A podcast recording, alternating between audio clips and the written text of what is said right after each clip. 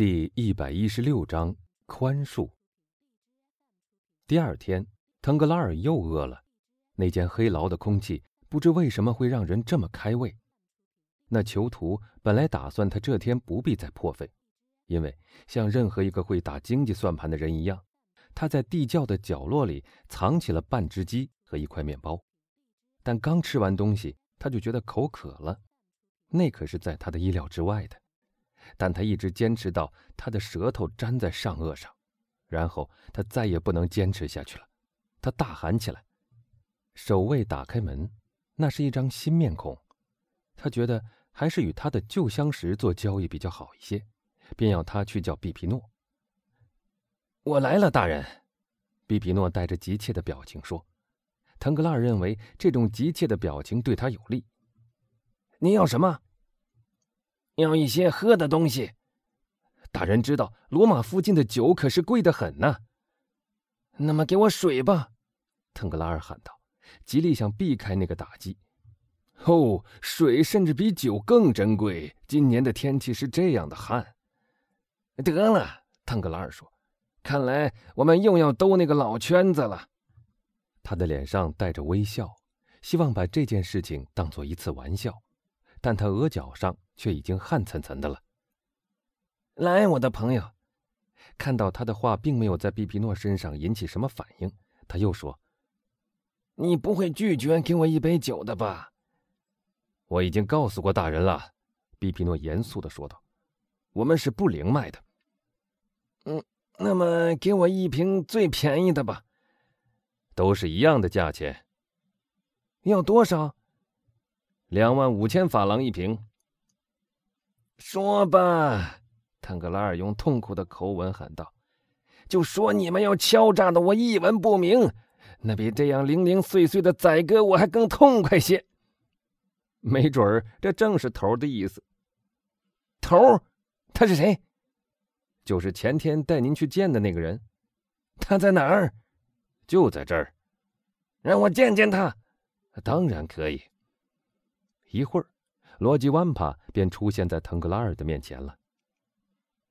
阁下，你就是带我到这儿来的那些人的首领吗？是的，大人。你要我付多少赎金？哦，说实话，就是您带在身边的那五百万。腾格拉尔的心里感到一阵可怕的剧痛。以前我虽然有大笔的财产，他说，现在却只剩下这一笔钱了。如果你把这笔钱都拿走，就同时拿了我的命吧。我们不准备使您流血。谁给你们下的命令？我们所服从的那个人。那么你也服从那个人吗？是的，是一位首领。我听说你就是首领，但另有一个人是我的首领。而那位首领，他可是也听谁指挥的吗？是的。他听谁指挥？上帝。腾格拉尔想了一会儿。我不懂你的意思，他说。有可能，是你的首领要你这样对待我的吗？是的。他的目的是什么？我一点都不知道。我的钱包都要被掏空了呀。大概会的。好，腾格拉尔说：“我给你一百万，怎么样？”不行。两百万呢？三百万？四百万？啊，四百万呢？条件是你放我走。值五百万的东西，您为什么只给我四百万呢？银行家阁下，您这么杀价，我实在不懂。都拿去吧，那么通通都拿去吧。我告诉你，连我也杀了吧。好了好了，别生气。这样会刺激你的血液循环，使血液循环加速，这样会产生一个每天需要一百万才能满足的胃口。您还是经济一点吧。但当我没有钱付给你们的时候，又怎么样呢？腾格拉尔绝望的问。那时您必须挨饿。挨饿？腾格拉尔说，他的脸色发白起来。大概会的，万帕冷冷的回答。但你不是说你不想杀死我的吗？是的，可是你怎么又想让我饿死？那是另一回事了。那么，你们这些混蛋！腾格拉尔喊道：“我绝不会让你们的阴谋得逞！我情愿马上就死！你们可以拷打我、虐待我、杀死我，但你们再也得不到我的签字了。”悉听尊便。万帕说着，就离开了地窖。腾格拉尔狂怒的把自己往羊皮床上一搁。这些家伙是些什么人？那个躲在幕后的首领是谁呢？为什么旁人都可以出了赎金就释放，唯有他却不能这么办呢？哦，是的，这些残酷的敌人既然用这无法理解的手段来迫害他，那么迅速的、突然的死去，可算是一种报复他们的好方法。死，在腾格拉尔的一生中，这大概是他第一次带着恐惧和希望的矛盾想到死。这时，他的目光停留在一个毫不留情的幽灵身上。这个幽灵深藏在每个人的内心中，而且随着每次的心跳，一遍遍地说：“你要死了。”腾格拉尔像一头被围捕的野兽，野兽在被追逐的时候，最初是飞逃，然后绝望，最后凭着绝望所刺激出来的力量，有时也能绝处逢生。腾格拉尔寻思着逃脱的方法，但四壁都是实心岩石。地窖唯一的出口处有一个人坐在那儿看书，那个人的后面还不断的有带枪的人经过。他那不签字的决心持续了两天，两天以后，他出了一百万买食物，他们送来一顿丰美的晚餐，拿走一百万法郎的支票。从这时起，那不幸的囚犯干脆听天由命了。他已受了这样多的痛苦，他决定不再让自己受苦，什么要求他都肯答应了。在像他有钱的时候那样大吃大喝的享受了十二天以后，他算一算账，发觉他只剩下五万法郎了。于是，这个囚犯发生了一种奇怪的反应：为了保住剩下的那五万法郎，他宁愿再去受饥饿的折磨，也不肯放弃那笔钱。有一线濒于疯狂的希望在他眼前闪烁。早就把上帝抛在脑后的他，这时又想起了上帝。上帝有时会创造奇迹的，教皇的巡官或许会发现这个该死的洞窟，把他释放出去。那时他就还可以用剩下的五万法郎，保证他此后不致挨饿。他祈祷上帝让他保存这笔钱，他一面乞讨一面哭泣。三天就这样过去了，在这三天里面，即使他的心里并没有想到上帝。但他的嘴巴上总老是挂着上帝的名字。有时他神志昏迷，好像看见一个老人躺在一张破床上，那个老人也已饿得奄奄一息了。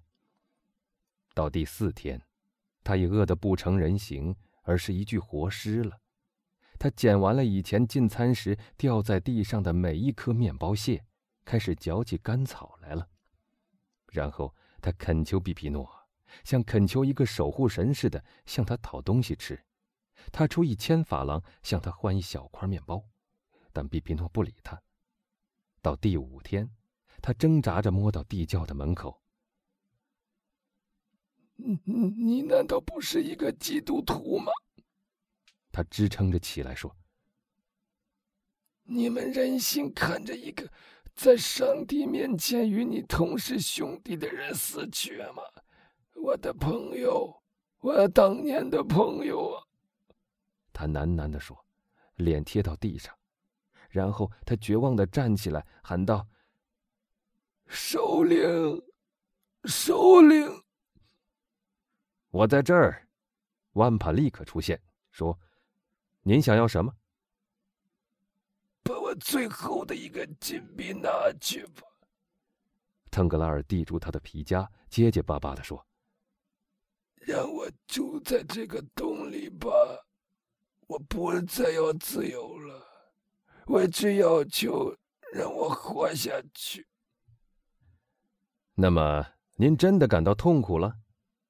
哦，是的，是，我痛苦极了。可是，还有人比您受过更大的痛苦。我不相信。有的，想想那些活活饿死的人。腾格拉尔想到了他在昏迷状态时所见的那个躺在床上呻吟的老人，他以额撞地，也呻吟起来。是的，他说。虽有人比我痛苦，但他们至少是殉道而死的。你忏悔了吗？一个庄严低沉的声音问道。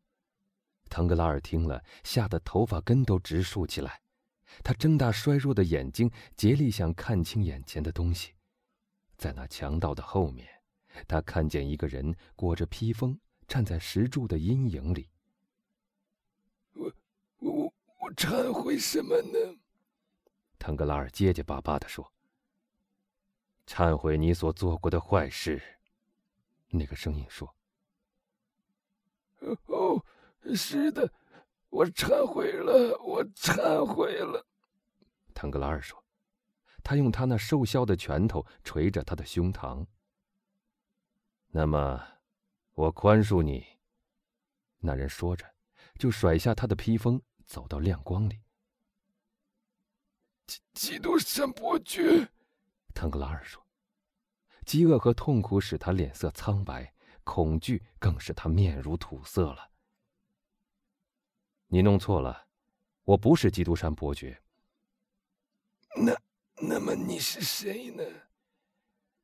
我就是那个被你诬陷、出卖和污蔑的人。我的未婚妻被你害得过着屈辱的生活，我横遭你的践踏，被你作为升官发财的垫脚石。我的父亲被你害得活活饿死，我本来也想让你死于饥饿。可是我宽恕了你，因为我也需要宽恕。我就是埃德蒙·唐泰斯。腾格拉尔大叫一声，摔倒在地上，缩成一团。起来吧，伯爵说。你的生命是安全的，你的那两个同伴可没有你这样幸运，一个疯了，一个死了。留着剩下那五万法郎吧，我送给你了。你从医院里骗来的那五百万已经送回给他们了，现在你可以好好的吃一顿。今天晚上你是我的客人。完吧，这个人吃饱以后就把他放了。伯爵离开的时候，腾格拉尔仍然倒在地上。当他抬起头来的时候，只看见一个人影在甬道里消失了。甬道两旁的强盗都对他鞠躬。万帕遵照伯爵的指示，款待了腾格拉尔一顿，让他享受意大利最好的酒和美食，然后用他的马车带他离开，把他放在路上。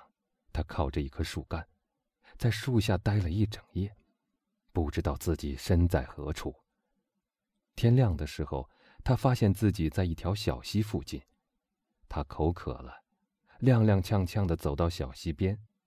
当他俯下身来饮水的时候，他发现自己的头发已完全白了。